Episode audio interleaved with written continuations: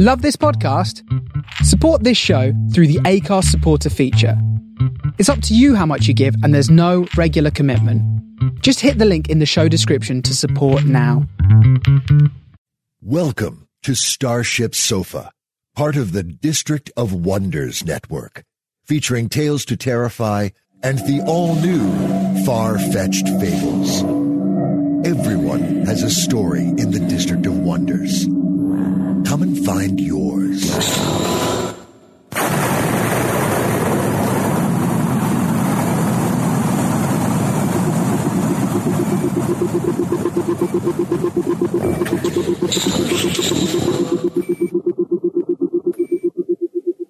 This is the Starship Sofa. Everybody, welcome. Hello and welcome to show 200. No, it's not. It's 428. I am your host, Tony C. Smith. Hope everyone is fine and dandy.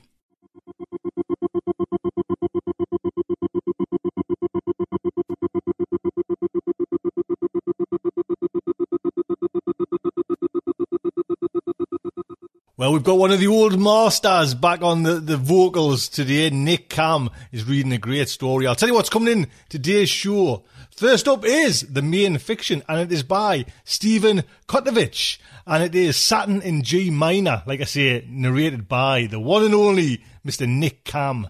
Then we have a fact article by Mr. Sci-Fi Man himself, Mark Zickery. And he's talking about George Clayton Johnson. Now, I didn't know uh, really anything about this kind of writer. And this is a great little fact article by Mark Zickery, just one of his friends, one of his mates there. And like I say, it's a great education into this kind of the writer because I've seen him around. You know what I mean? I've kind of seen him knocking around with Harlan Ellison and you know a few on videos and stuff like that. So it was nice to get a kind of bit of a a personal look at you know in, uh, look at this kind of this writer from Mark. So appreciate that. That is all coming in today's show. I do hope, yes, I do hope you will stick around and enjoy it. Now, before that, there always is, isn't it? There always is a before. As you know, we kind of have been harping on about the kind of Hugo Awards, you know, and, you know, Starship Sofa's up there for best fan cast. And the date's creeping ever, you know, ever closer, 31st of March. Well, Jeremy, you know, our editor at Starship Sofa there, I give him a leg up now. He's not assistant editor. He's now the editor of the fiction side of it. Jeremy put out a post the other day, and it was just fantastic. And it was kind of it, it was quite startling for me to kind of realise, hey, Tony, this is what we've done. And you know what I mean? I kind of am a bit blasé and was just kind of forward all the time. And Jerry wrote this post, you know, and just like a remarkable achievement what we've done in 2015. So I asked Jeremy, just to, you know, read it out to us so we can kind of listen on this show here. You know what I mean? Because a lot of people kind of don't use the social media and the kind of Twitter and the Facebook and all that.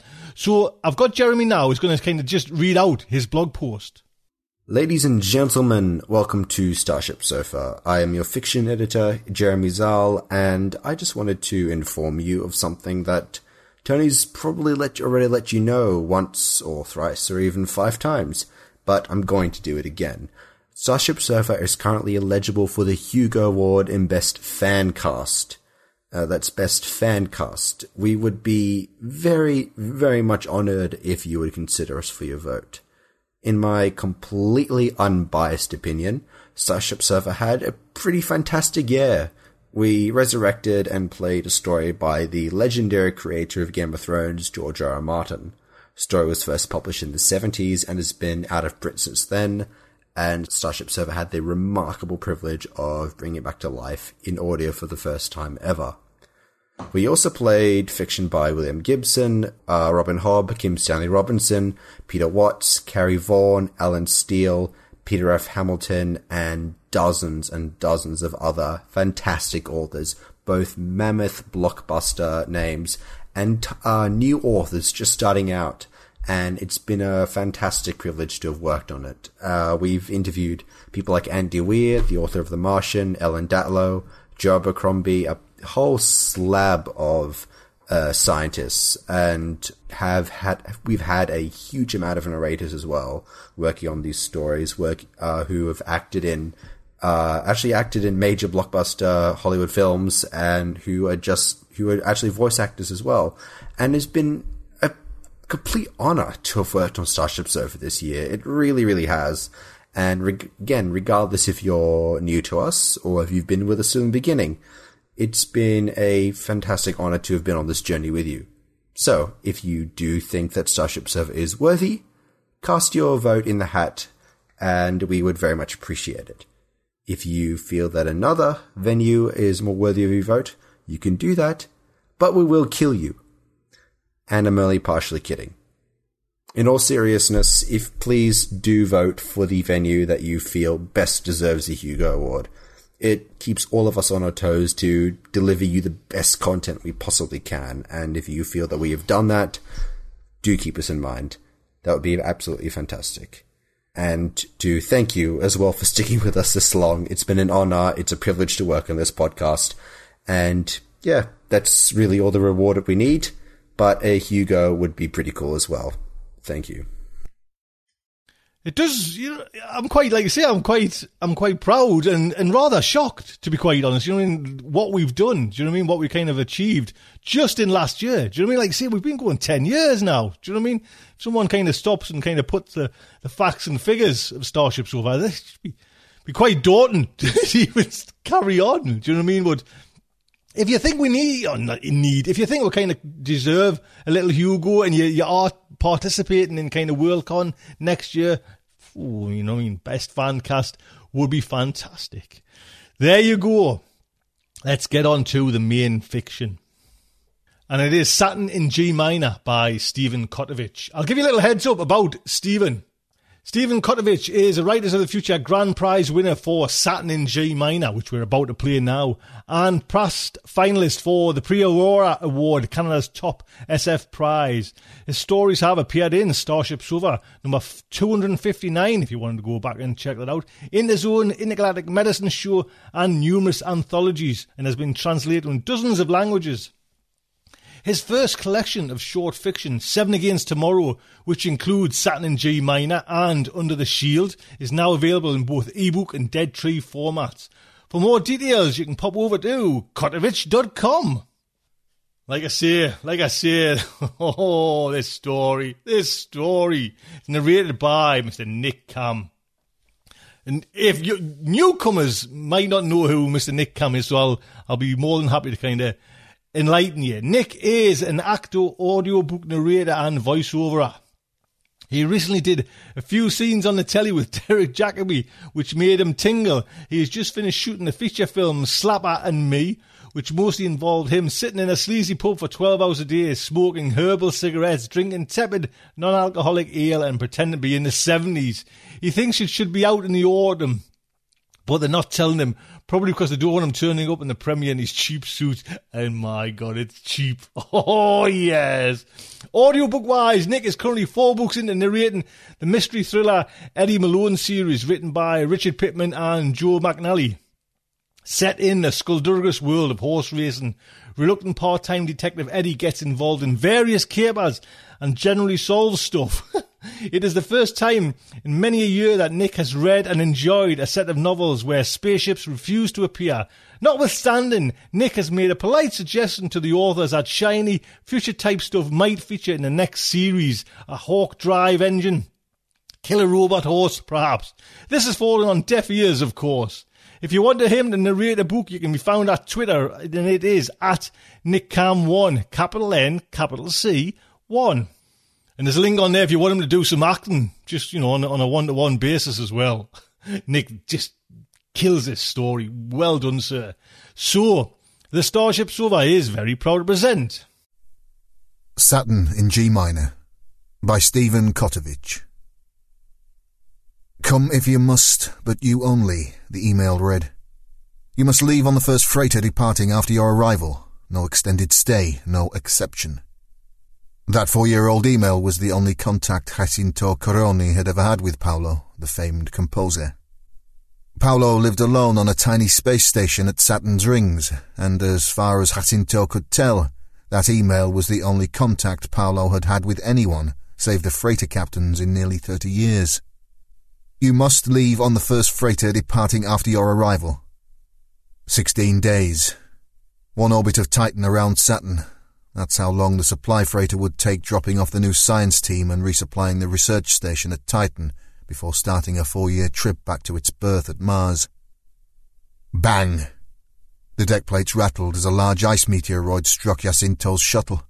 Containers of supplies surrounding him, enough to support Paolo and his small space station for another four years, shook and shifted under their cargo mesh. He was holding his breath, Jacinto realized, and let it escape as a slow hiss through his teeth.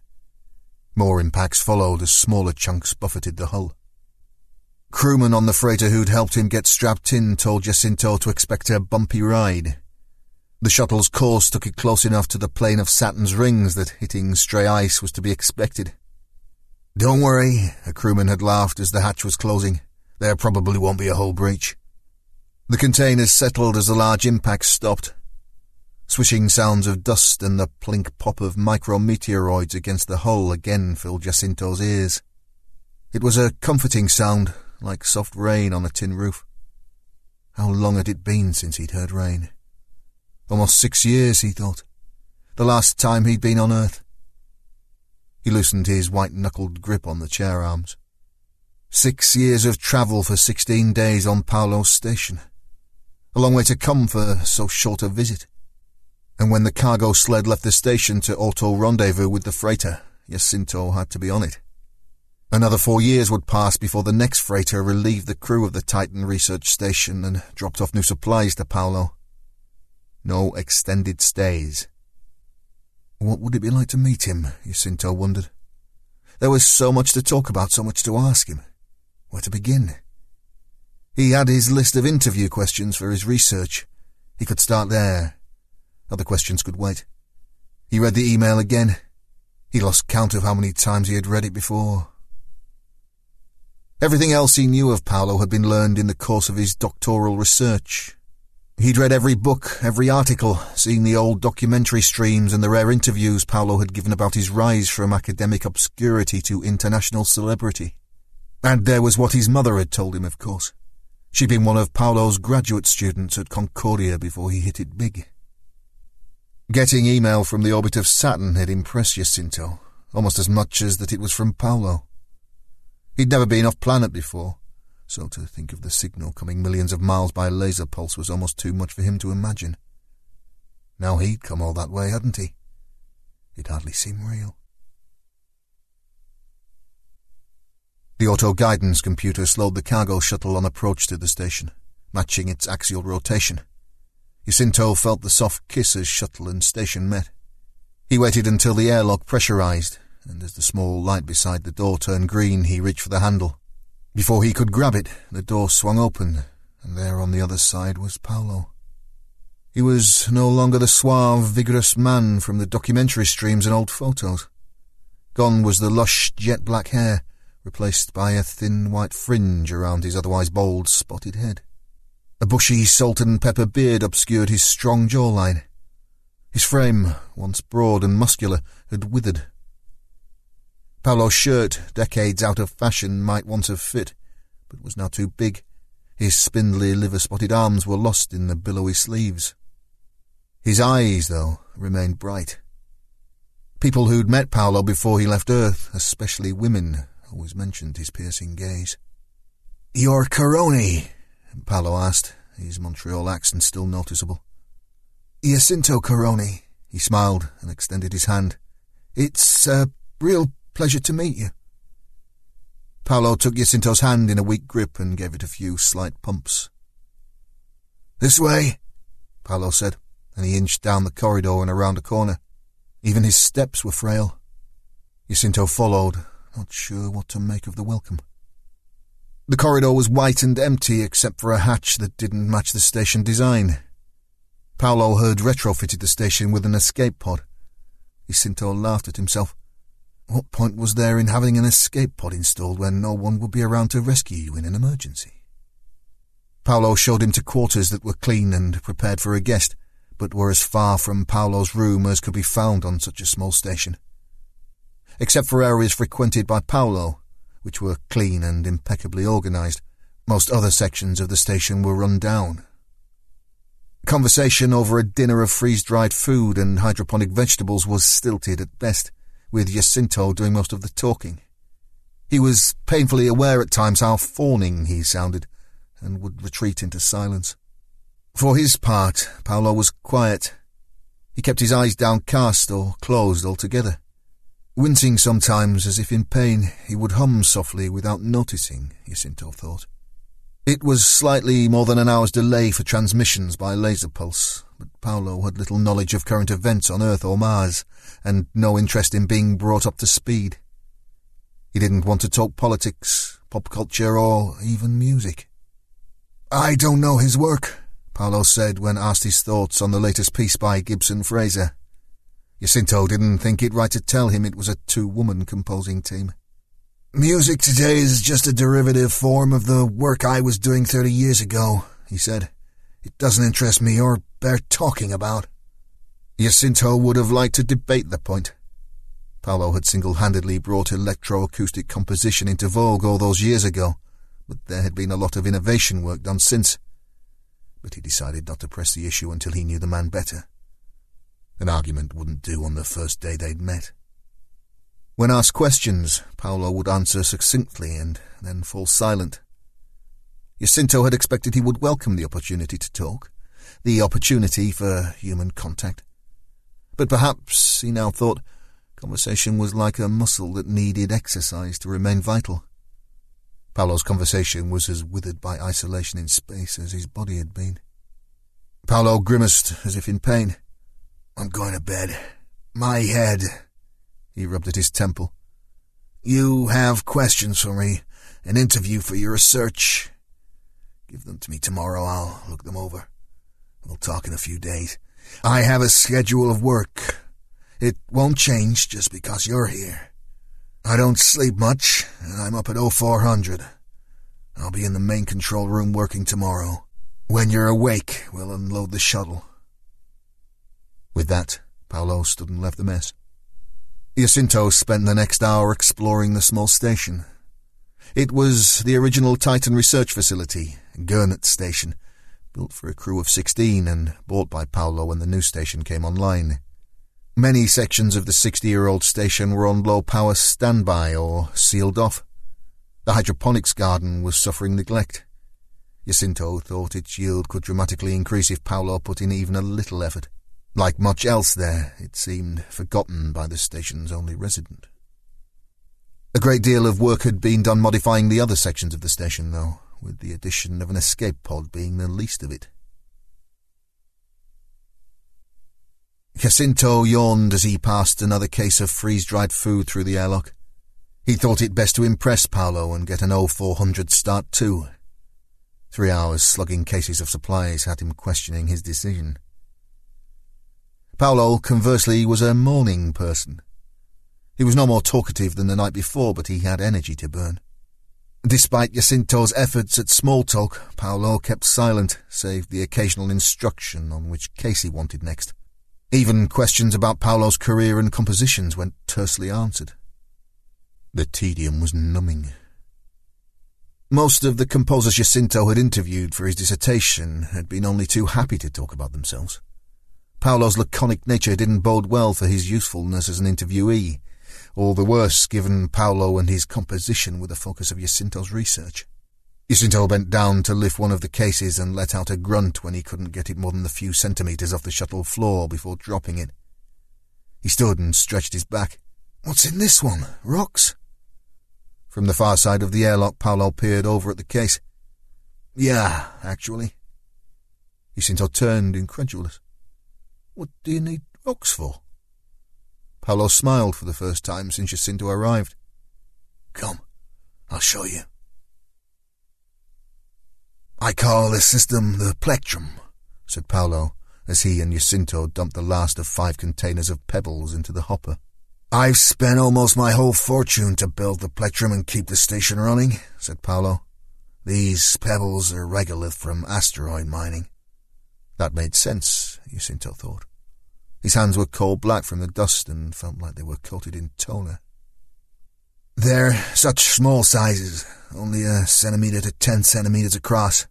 There's not much use for them industrially, so I get them cheap from the mining companies. This is the last batch. The system's ready for the performance. The key is the size of the object striking the rings. Jacinto didn't understand, but this at least was a sign of life from the man. He didn't interrupt. I hear music, you see, said Paolo as he closed the hopper, snapped tight its pressure fitting, and mag sealed the housing. Airtight now, he said, smiling. He strolled down the corridor toward the control room, and Jacinto followed. All my life I've heard music, constantly, the way Beethoven did. In some ways I've felt a fraud as a composer. I transcribe what I hear in my head. Where does it come from? He shrugged and keyed in the door code. The control room doors hissed open. I would compose, arrange, but I could never get the music to sound as it does in my head. Oh, it would be the right notes, but the sound of them was wrong, the essence. That's what drew me to electroacoustics, Paolo said, climbing into the console chair. It was a very old style of composition when you came to it, said Jacinto.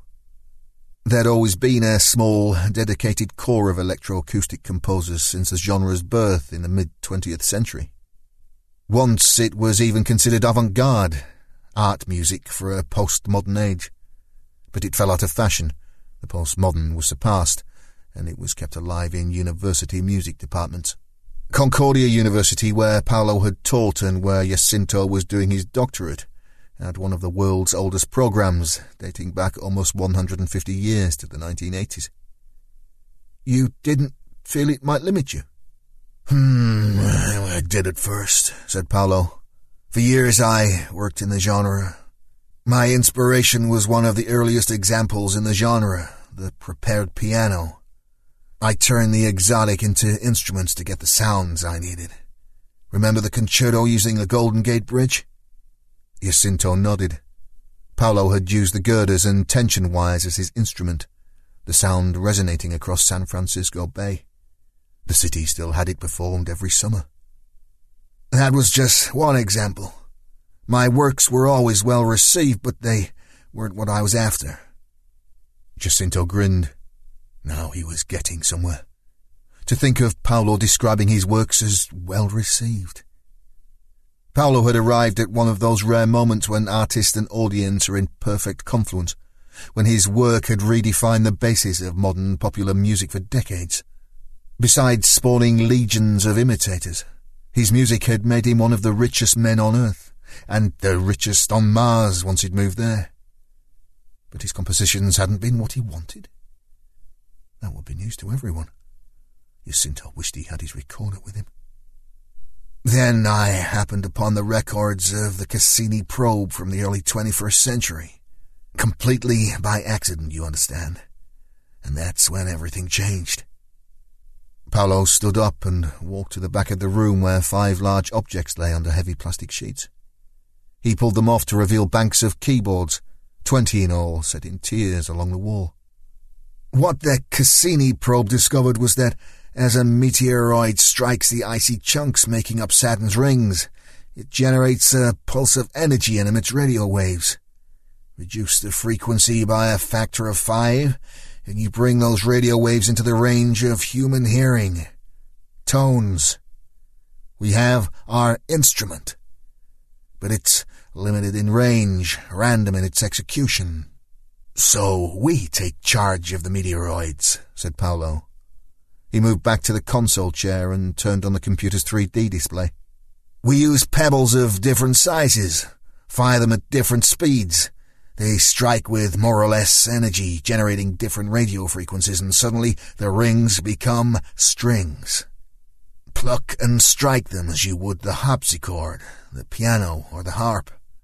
The rings bow to our command, and the music we play, the music of the spheres, is what we compose. All we need is an interface of some kind, a, a controller like these keyboards. We program them to regulate the cues for the firing sequence, and all of Saturn becomes our hammered dulcimer. You're going to play music on Saturn's rings? Yep, said Paolo. An entire symphony and you will help me finish it. Why won't you let me work on the last movement? Jacinto asked over a dinner of rehydrated chicken. He and Paolo had been working furiously for days in putting the final sequence for the Saturn Symphony, as he'd begun to call it. Paolo would input the notes using the keyboards, each key set to trigger the release of certain sized pellets from the sorted hopper bins of the plectrum. And Jacinto would add in, by hand, dynamics where Paolo had indicated. The composer had it all planned out and just needed Jacinto to do the tedious grunt work as it turned out. Rinforzando, fortissimo, diminuendo, mezzo piano, all entered as long, increasing strings of digits into the command protocols for the firing sequence. But Jacinto had four days left on the station, and had yet to see the sequencing for the finale. That section is mine, Paolo said before taking another bite. Back to his prickly self, Jacinto nodded. That was the pattern, tolerable in the mornings, difficult at night, once the headaches set in. If I could just get a look at it for my research. The final movement is off limits to you and your research until it's finished, Paolo said, pointing his plastic fork at Jacinto with every emphasis. It will all be done in a few days. I'll answer questions for your research, and then I will perform the symphony at last. Paolo had a longing look in his eye one of anticipated relief. Will you be returning on the freighter? Jacinto sounded more hopeful than he'd intended.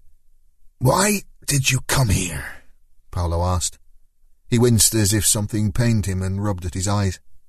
I came to meet you for my research, Jacinto said. You're a young man. You've wasted a lot of time coming all this way only to have to go back. Don't waste your time traveling. No one finds what they seek in traveling. But I found you. All you've found of me is a cross-section, a fragment. You'll take what you want to, never knowing the whole. You've wasted all this time and you'll have nothing to show for it. Did you waste your time? What have you got to show for all these years out here? It was angrier than Jacinto meant it to sound, but not angrier than he felt. Ah, but you see, I belong here. You don't. I've arrived where I'm going. You know, my mother's told me a lot about you, Jacinto said with an edge to his voice that surprised even him. Paolo looked up. Your mother? Cassandra Caroni. She was one of your grad students at Concordia. I know who she is, Paolo snapped. Why do you think I agreed to your visit? What did she tell you about me? Stories about being your student, seeing you in concert, watching you become famous. Paolo considered this a moment. You look a lot like her. That's what everyone says. Jacinto gave a cold smile. She says I have my father's eyes, though. Paolo chewed his last bit of chicken without looking up from the table. When he was finished, he stood and left without cleaning up his mess from the table. Paolo spent the day after their fight in his room, it must have been a terrible migraine, Jacinto decided. He could hear Paolo whimpering and crying through the door when he went to check on him that morning. Did the music cause his headaches, he wondered. Settling into the console chair, Jacinto turned on the computer's 3D display. He began tabbing through the program files for the firing sequence, looking for anything that might be the final movement. Paolo seemed determined to thwart his research. With only three days left before he had to depart, Jacinto had yet to see any results from the final section, and he had no interview with the focus of his research. Empty-handed, isn't that what Paolo had said?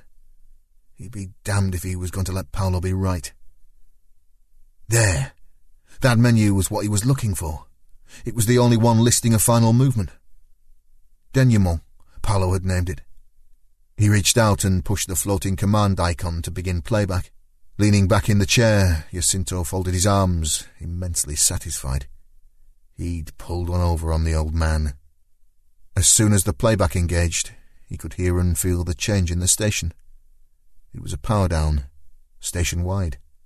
Sudden queasiness filled Jacinto's stomach as the station section he was in slowed its spinning. He wished he could blame his nausea on the gravity loss. The whole of the small space station shuddered as the spinning sections ground to a halt. He remembered what Paolo had said to him about the power drain when the sequence was performed. Gravity was a luxury that could be sacrificed. Jacinto raced through menus on the holographic display, 3D command icons spinning in the air around him, trying to find some way to abort the sequence. He couldn't find a straightforward cancel command, and worried about selecting something that would do more damage. What in? Paolo cursed. What have you done? He had appeared at the compartment door, floating in zero G. Pushing hard off the doorframe, Paolo rocketed across the room. Out! Get out! He shoved Jacinto from the console chair, pulled himself down and strapped in. Paolo punched keys and scanned the readouts. The sequencing is queuing to start. I, I, I didn't mean to. I was just, I wanted to finish off the programming you asked me to do. Jacinto's denial sounded weak even to him. Don't lie to me. You accessed the sequencing for the final movement. I told you it was off limits to your damned research. Why the hell wouldn't you show me? Jacinto banged his fist against the console. He started to drift in the zero G and grabbed hold of the chair to stop, raging at himself. I never should have agreed to let you come, Paolo said. Can't you just shut it down? Jacinto asked. He struggled to position himself in zero G, Paolo's chair his only anchor. Shut off the power. Will that reset the sequence? And what then? Paolo turned, a wild look in his eye. This station is almost as old as I am. What if the power won't come back on? Then we both die. Paolo turned back to the console. Why had he said both that way? Jacinto's queasiness grew stronger. What about overriding the controls for the rotating sections? Jacinto asked. Won't setting them in motion again cause a power drain and cancel the firing sequence? That's not the way it works. Paolo began rubbing at his temples. Stop yelling at me! Jacinto shook Paolo's chair with both hands. I'm trying to help. Not trying to destroy the station. Paolo shot back. It's going to take all available power to operate the plectrum and keep the station's attitude constant at the same time. If those sections start rotation, not only will the plectrum's firing sequence not run properly and the whole performance fail, but the station will spin out of control and smash into the rings. Or it may simply tear the station apart first. Do you wish to choose? A klaxon sounded and four 2D video streams popped up from the display, each showing different angles of the station's exterior. Taken from the station's own system of microsatellites, two videos showed the station in relief against a backdrop of Saturn. The field of view was too small to show the whole planet, but the swirling gas clouds and the vast cream yellow face of Saturn was still breathtaking. The other video stream showed the bottom of the station, now only several hundred meters above the plane of Saturn's rings, and the hatch doors of the plectrum system opening. Another klaxon sounded and Paolo spun his chair around. There, along the back wall of the control room, the bank of keyboards powered up. Keys on the first synthesizer began to move in their pre-programmed dance. One at first, then two, then whole chords. Then another of the synthesizers, then another, until keys of all twenty writhed and moved as if commanded by an orchestra of spectral players. From unseen speakers came the first notes of the symphony from Saturn's rings. Merde, said Paolo. Though he'd helped program in the sequences for many sections of the symphony, as the music came through the speakers for the first time, Jacinto knew he hadn't expected this. He played through sections on piano, trying to work out the dynamics from the notation Paolo had given him. The timing was strange, though, and Jacinto couldn't grasp the whole. He thought he had, intellectually, some idea what to expect when he heard the piece performed. But now... Each note was a distinct tone, and not the eerie, theremin-like noise of other space phenomena Jacinto had heard recorded. As clear as notes on piano. But the sound... The sound was unique. Unlike any sound, real, synthesized, or manipulated that Jacinto had ever heard. And the limitations of using the plectrum to play the rings gave unique structural qualities to the piece. No bent notes were possible, no vibrato or glissando, no sustains longer than two or three seconds. And even with all the careful programming, an element of uncertainty pervaded the piece. There was no way to know the composition and layout of the rings below or how they would react to the strikes from the plectrum. The piece was characterized instead by playfulness as Paolo fooled and tricked the ear of the listener. Careful overlapping of note voicings mimicked some of the impossible elements of technique. Doubling and tripling notes gave artificial sustain, produced delay and echo effects. As he listened, Jacinto realized the whole was made up of four different satellite streams. Radio and plasma wave detectors on each of the station's four microsatellites detected the same frequencies at slightly different intervals based on distance from the source. The result was four threads of music, binding together to make the whole. Paolo had incorporated the slight delay and variations into the composition. The symphony shimmered with texture and life. Paolo had married the most innovative elements of his atonal avant-garde composition with the forms and patterns of the classical. This would do it, Jacinto realized. This would redefine music again the way Paolo had decades ago. Jacinto turned to congratulate him on a masterwork, but the console chair was empty. He looked behind him to see Paolo disappearing out the control room door. Where was he going? Turning back, on the 2D, Jacinto saw the streams of pellets from the plectrum falling like glittering rain from the station. But there was something else. He looked closer. The station itself was moving farther and farther from the rings. It was picking up speed. He pushed off the console chair and sailed to the open door. Kicking hard off the doorframe, Jacinto launched himself down the corridor. He saw Paolo around the corner at the near junction, turning down the empty white corridor. He wouldn't. Jacinto pumped his arms and legs as if swimming, but it didn't help, and he cursed Zero G again. He had to catch Paolo. His arms flailed for a hold, something to slow him as he approached the junction. Fingernails skipped and skittered along the plastic and metal walls of the corridor. Sailing past the open doorway, he saw Paolo punching in a code at the escape pod door. No! Jacinto yelled. His fingers ached as he strained for purchase on the wall. Fingertips found the thin edge of the doorframe. It was enough. His body swung around, slamming flat against the bulkhead. He pulled himself around the doorframe as Paolo slipped through the escape pod hatch.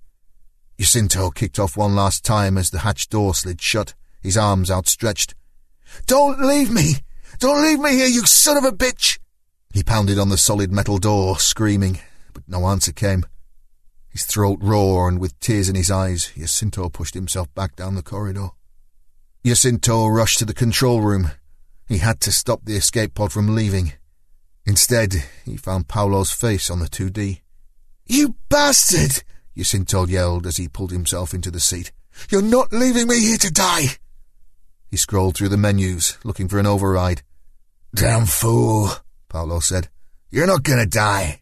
There's no stopping the sequence once it's started, and it's almost time for the final movement, so listen to me. Jacinto looked at the 2D, tears in his eyes. Everything is working just as it should, Paolo said. The station is moving. Jacinto checked the other 2Ds, and the station was moving faster than before. Of course it is, Paolo barked. It's taking all the station's power to run the plectrum and the stabilizing thrusters to keep the station's attitude constant. Attitude is another matter. I build it into my composition, that's why the number sets you entered keep getting bigger, longer intervals between striking notes.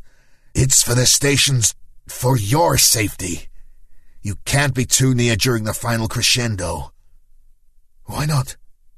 On cue, this escape pod will launch into the rings and play the final movement of my symphony. Paolo moved away from the camera lens, and Jacinto saw the interior of the escape pod behind him. Dozens of grey bundles lined the walls, connected by coils of yellow wire. When this pod explodes, it will set a chain reaction of collisions in motion, generating more notes than I could ever play in a lifetime of playing music. A last, great, sustained cacophony to conclude my masterpiece. Jacinto's mouth worked, but no sound came out. This is the way I want it, Jacinto, said Paolo. I've suffered too long with this music with the headaches it brings me, the sleeplessness, the agony. There's no stopping it short of this. Paolo reached out toward the camera to kill the feed. Wait! Jacinto yelled, and Paolo hesitated. But, Maestro, you won't be able to hear the final composition if you die. Ah, I've already heard it, Paolo said, wincing again. I've heard it a thousand million times through every moment of my life. Waking or sleeping, it never left me. It's been my lover and my demon, caressing and tormenting me all this time. My other works have been pale imitations of this piece, simple warm-ups. The composer gives part of himself away every time he writes a piece. He writes himself into the music in ways he doesn't even realize. The music demands it. This piece, well, it demands more. I must die. It must live. No, please, no. Goodbye, Jacinto, said Paolo, reaching toward the camera. You'll find what you need in my cabin. Tell your mother, tell her I'm sorry. For everything. The image on the 2D died. Jacinto felt the station rock as the pod blasted away. He screamed in impotent rage.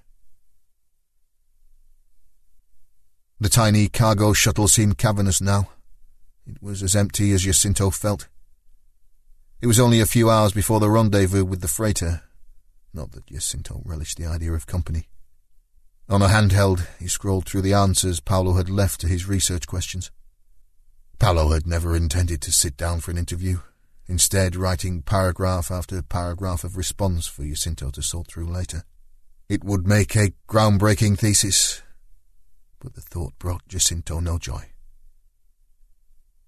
He'd gathered up Paolo's few possessions and fit them all in two small cargo shells for the journey home. Paolo had left a will, too, though Jacinto hadn't the heart to read it. A recording of the symphony played over the shuttle speaker system.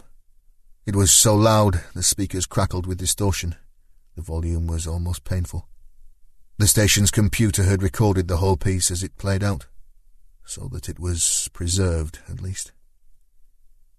It was the first and last performance of the Saturn Symphony, Jacinto thought. No one could imitate Paolo this time. There would be no derivatives. On the four-year voyage home, Jacinto knew he would listen to the Saturn Symphony as many countless times as he'd read that brief email on the journey out. And he would cry each time, as he did now. He had the shuttle's 2D on, the exterior camera trained behind him. The station was long since out of view. Momentum from the plectrum would carry it far into space. Instead, Saturn filled the screen. He couldn't see the whole planet, perhaps just a quarter, but the width of its rings was clear enough. A dark bruise marked the A-ring, where Paolo had struck his final chord.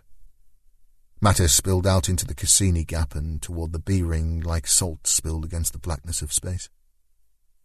Saturn's rings turned slowly, like an old gramophone record, playing their endless symphony.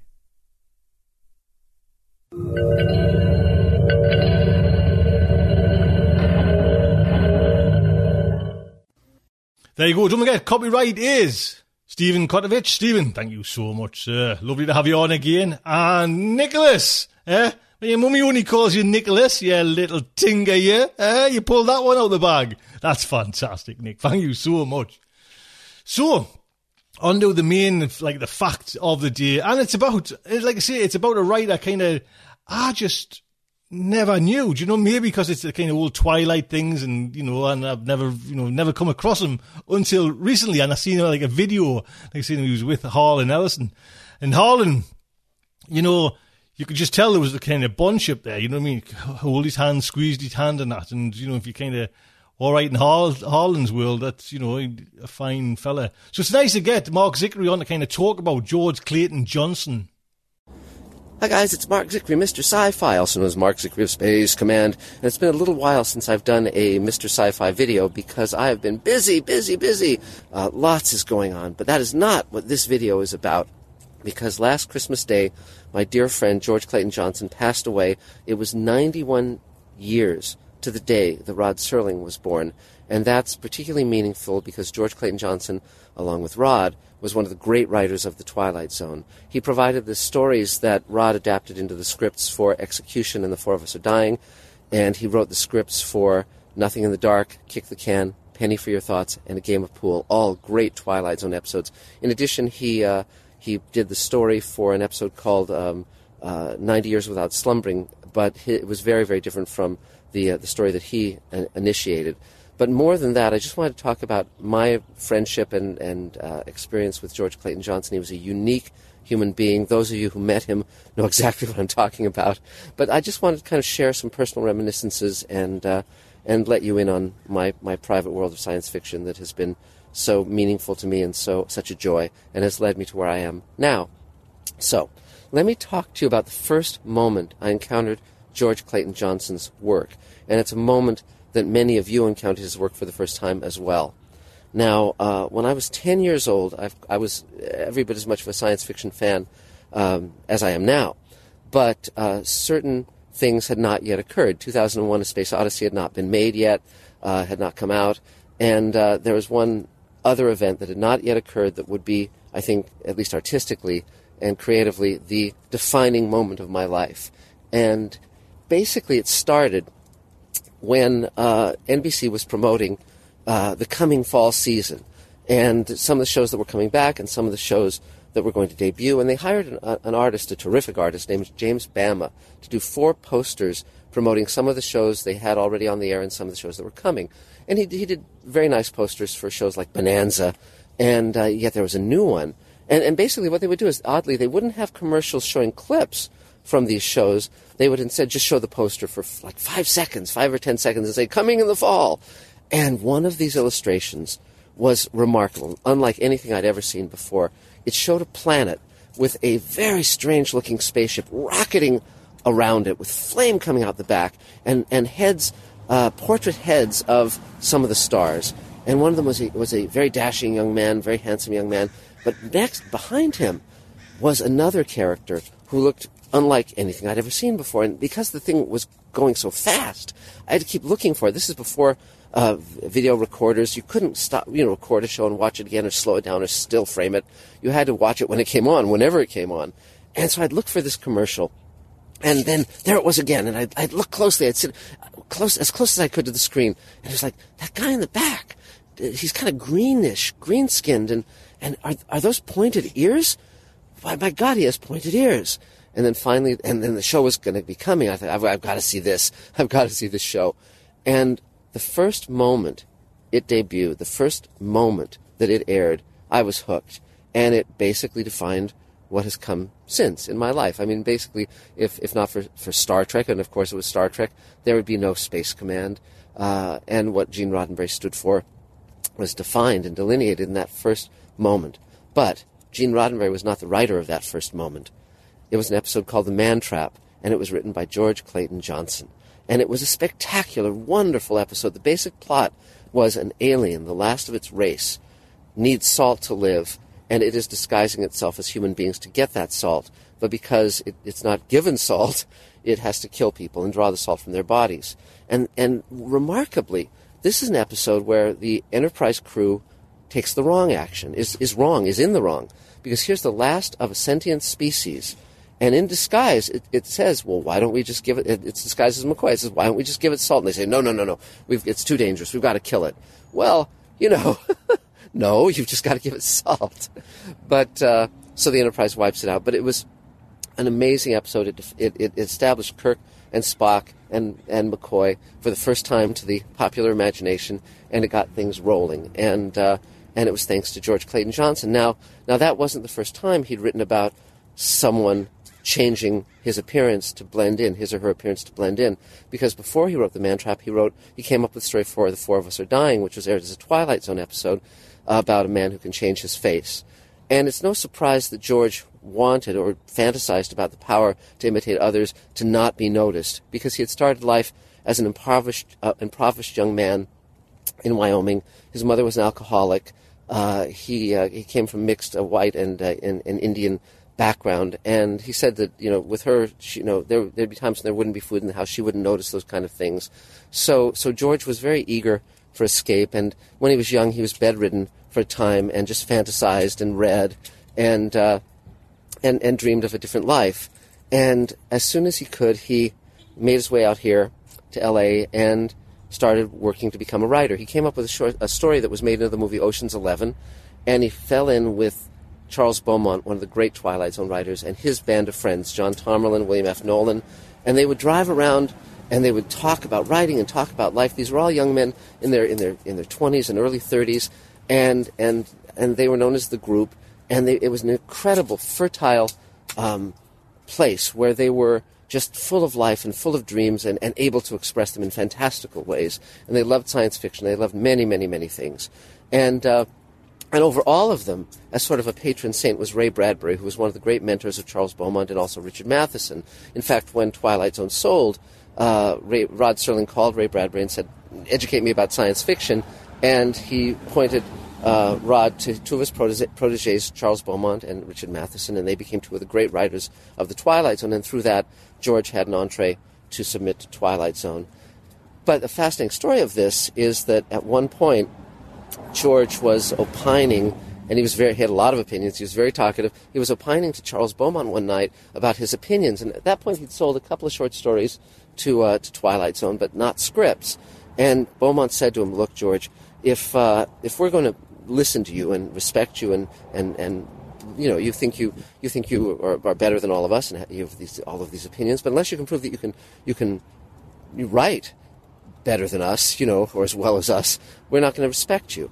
And so that put the fire under George to insist on getting a teleplay assignment, to insist on getting a script assignment on, on Twilight Zone. And here's the way that happened.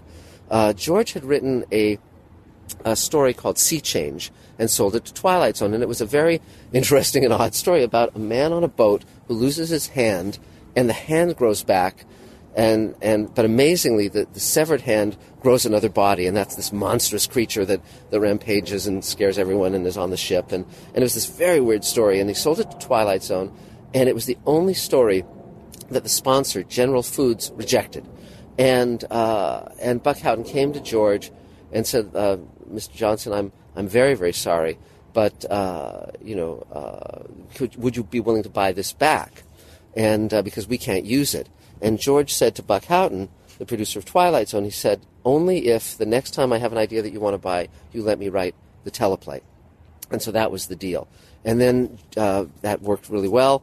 And George wrote a script for A Penny for Your Thoughts, which starred Dick York as a bank teller who gets the power to read minds and it was a delightful comedic episode, but also with a point that people think things they'll they'll never do and do things they're not thinking about, and that and that people are very curious, curious creatures. Now, George told me later that he intended uh, to he, he had the idea for a series about someone getting this coin each week that allows them to read minds, different people, and he said the next episode would have been one where a guy gets the coin and he's a gambler and. Um, and uh, and he rises and rises, winning all these poker games because he can read the minds of the other players. And finally, he gets the, the, the, top poker game, the great poker game, against the greatest poker player of all. And that poker player, uh, he's when he sits down at the table to, to gamble, he sees that that poker player is Chinese, and he thinks in Chinese, and so and so the guy can't read his mind.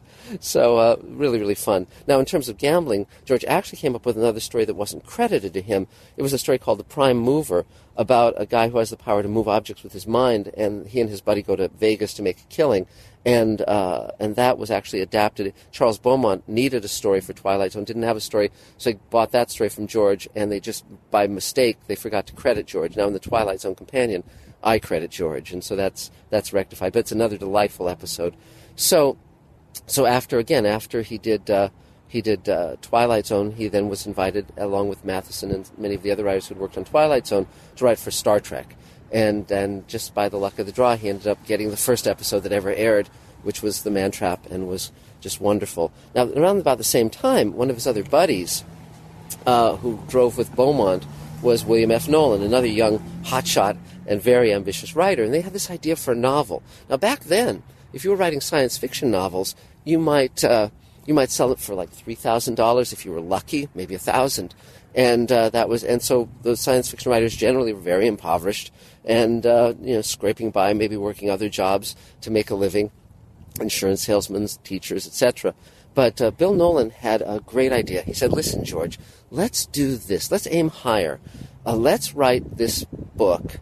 and sell it to a publisher who doesn't publish science fiction, a mainstream publisher, and set our goal to sell this to the movies, and our goal will be to sell it for $100,000. Now, this is, you know, the late, the late 60s, and that's a huge sum of money. And so they said, okay, let's do it. Absolutely. So they sat down and furiously pounded out this novel, which was called Logan's Run. And it was about a future society. This was, again, written during the height of the hippie era. And it's about a future, future society where you, have, you live a glorious life until you turn 30 and your palm flower turns from red to black.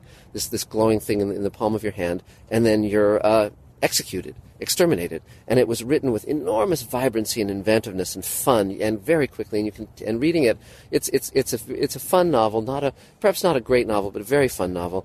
And it was bought and adapted into a movie starring Michael York and uh, Jenny Agutter. Quite a fun movie, but not a great movie either. And then it was made as a as a TV series. Now now eventually. Um, that I'm sure that book will be remade into, probably a much better version. Bryan Singer's been trying for years to get it made. We'll see what happens, but uh, but it was a huge success for George and for Bill Nolan, and and then uh, things changed between them, and they kind of came to a parting of the ways creatively. But they agreed that they would each write their own sequels to Logan's Run, and Bill Nolan has written a number of sequels. George uh, George was working on a sequel for many years that didn't get published, but it was something he was laboring upon. Now, let's talk a little bit about, bit about George as a person, because I haven't talked about him much as a, as a human being, but he was just, ah, to, you, you would never forget him once you met him. And let me, let me talk about him personally for a moment, because I mentioned that when I, when I saw Twilight Zone, when I saw, when I saw Star Trek, these left an indelible impression on me. And, um, you know, the three shows that made me want to be a writer were Star Trek, Twilight Zone, and Outer Limits, the original versions of those three shows. So, uh, and my heroes watching those shows were not the actors, they were the writers. The people I wanted to meet were the writers Harlan Ellison and Richard Matheson and uh, Gene Roddenberry and D.C. Fontana and David Gerrold and, and, and so forth. And uh, so, as soon as I was old enough, um, I started going to science fiction conventions. And I love science fiction. I love the world of science fiction because you can meet your heroes and you can go to these events. And uh, my, friend, my friend Fred Bronson, who later wrote for Star Trek The Next Generation, took me to my first science fiction convention, to a banquet at the World Science Fiction Convention when I was, I think, 13. The first writer I ever saw at a convention was David Gerrold, who wrote The Trouble with Tribbles, and, and ironically, actually went to college with my wife.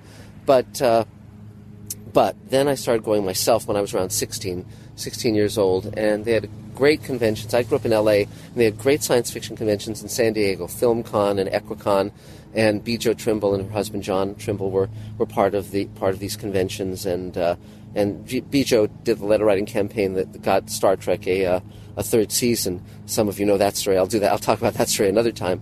But one of the first writers I met at one of these first conventions was George Clayton Johnson, and at the time he must have been in his late 40s or early 50s, and he was dressed in bright, bright colors, bright oranges and yellows and reds, electric colors, and uh, and uh, he had he had long gray hair, and sort of sort of silver gray hair, and uh, or or more like gunmetal, and uh, and he was clean shaven at that time. He had these high cheekbones and this big toothy grin, and uh, and just uh, just an amazing guy. And clearly, he was uh, the '60s had been good to him. He was, uh, you know, a fan, very much a fan of the counterculture. Now, this is very interesting because when he wrote for Twilight Zone, that was before that period, and he smoked cigarettes and he had short hair and uh, would wear like a sport coat and looked very different from how he looked when I first met him.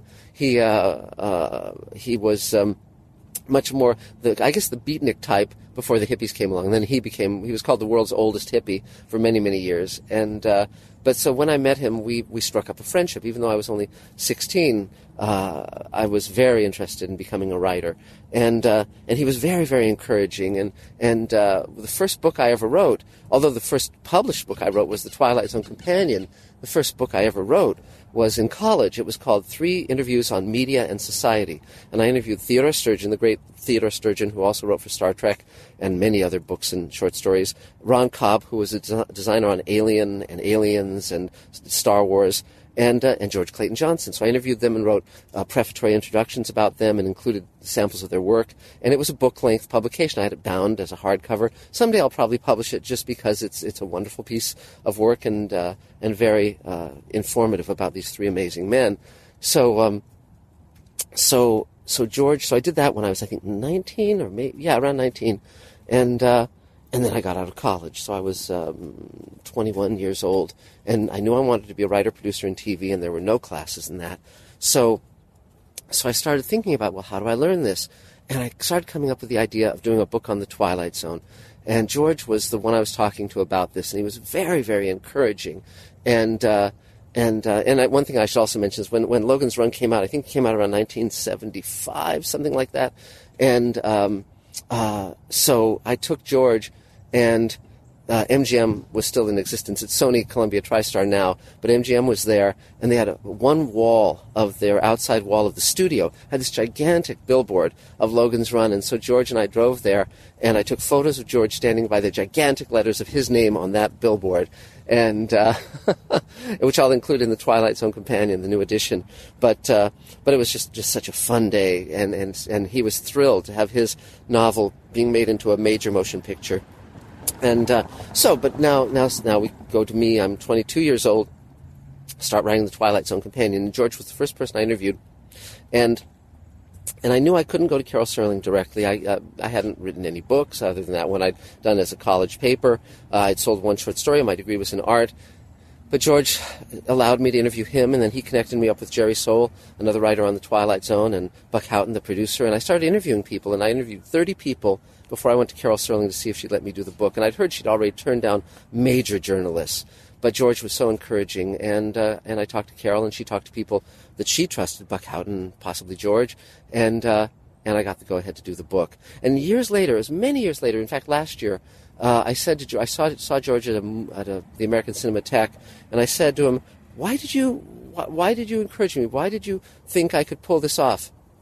And he said, "Because I was just a kid." And he said, uh, you were very, very intelligent and very determined, and I just had the feeling you could you could do it. And so, and thanks to him, I did. And uh, over the years, and over the years, George grew a long beard, and I took more photos of him that appeared in books that he wrote. And uh, and uh, he had this long beard they wore for decades, and long hair, and always in these electric colors, and always welcoming and kind to everyone, not just to me. And uh, and he was he was someone who uh, was the great writer, a great writer. I mean, Kick the Can, I think, is one of the greatest pieces of writing ever done in television. Nothing in the Dark is superlative. I mean, these are these are scripts that are not only wonderfully, beautifully, poetically written. Kick the Can is just gorgeous, but also um, also deeply profound about real life. And uh, and I realized, and something I learned from from George Clayton Johnson and from Harlan Ellison, uh, was that you could write one episode of one show, and it could change people's lives forever, and that we have a great responsibility as writers. And that's what I'm doing now with Space Command, of course. I, I, I, I, believe, I believe in that as a, as, a, as a great gift and a great possibility. But most writers, you know, just kind of waste people's time and they write things that are about nothing. And that was certainly not true of George Clayton Johnson. Everything George wrote was meaningful. Everything George wrote was an ex- exploration of, of, of, the real world through a fantasy context. And um, you know, and and and he he made, he was the same every you know from when I first met him to when you know I last saw him, which was just a few months ago. He was he was the same bright spirit, the same delightful man, the same just full of ideas, full of of warmth and compassion, a kind, incredibly kind. He never had a bad word to say about anyone. Uh, just just just a fine fine person, and uh, you know, and just um, someone who was always you know there to listen to people, to talk to people, um, and and full of fun, full of delight. So, so this is sort of my, my piece about George Clayton Johnson. And uh, I'm sure if you Google George Clayton Johnson, you can find video of him and you can see what I'm talking about. He, uh, he was a remarkable man. There's, and, and again, as with Bradbury, as with Harlan Ellison, as with so many of these brilliant, brilliant writers who were there at the right place at the right time in the right circle to, to do their great work, uh, once you met them, you'd never forget them. They were, they, they were completely totally unique. And I know you're not supposed to put a modifier before unique, but in this case, I think it's appropriate because uh, I'm so blessed to have known, known George Clayton Johnson. I'm so blessed to have experienced his work. I think Kick the Can, he wrote Kick the Can when he was in his 20s. I think it's the best thing ever written about old age and needing to be young again and stay young in spirit. And George exemplified that in his life and in his work. And, uh, and I think if you want to be wonderfully entertained and deeply moved. Just go watch Kick the Can again And he wrote about death in Nothing in the Dark, which was inspired by a story that Ray Bradbury wrote called Death and the Maiden, but is better than Death and the Maiden. And uh, and also, if you want to hear George talk about his work, I'm, I uh, I made sure that all of his four great Twilight Zone episodes that we did audio commentaries with George about them. So if you go to the Blu-ray, you can hear George talking with me about those entire episodes and everything behind them and how he originated them. And uh, I'm so glad that I made it a point get him on the record talking about his work. So, so he lives in my heart. Uh, we had a, a memorial for, for, him the other the other day at the American Cinematheque with William F. Nolan, his great collaborator and friend, and others who were touched by him and moved by him, and an audience that was able to share our memories and watch his great work again on the big screen. So, um, so that's it for now. Feel free to like and spread the word about Mr. Sci-Fi. Uh, much more to come in the near future. I'll be posting a number more of these videos very soon. And thanks, and we'll talk again. Bye bye.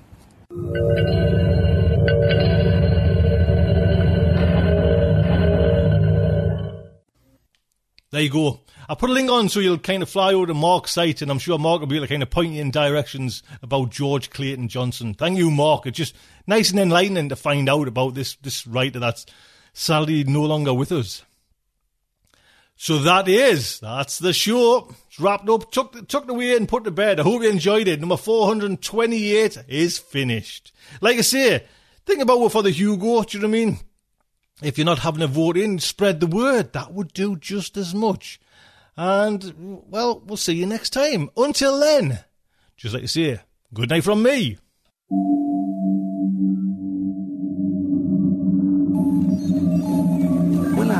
Survive this terrible ordeal?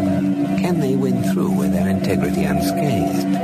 Can they escape without completely compromising their honor and artistic judgment? Tune in next week for the next exciting installment of Starship Sofa. Evacuation procedure initiated.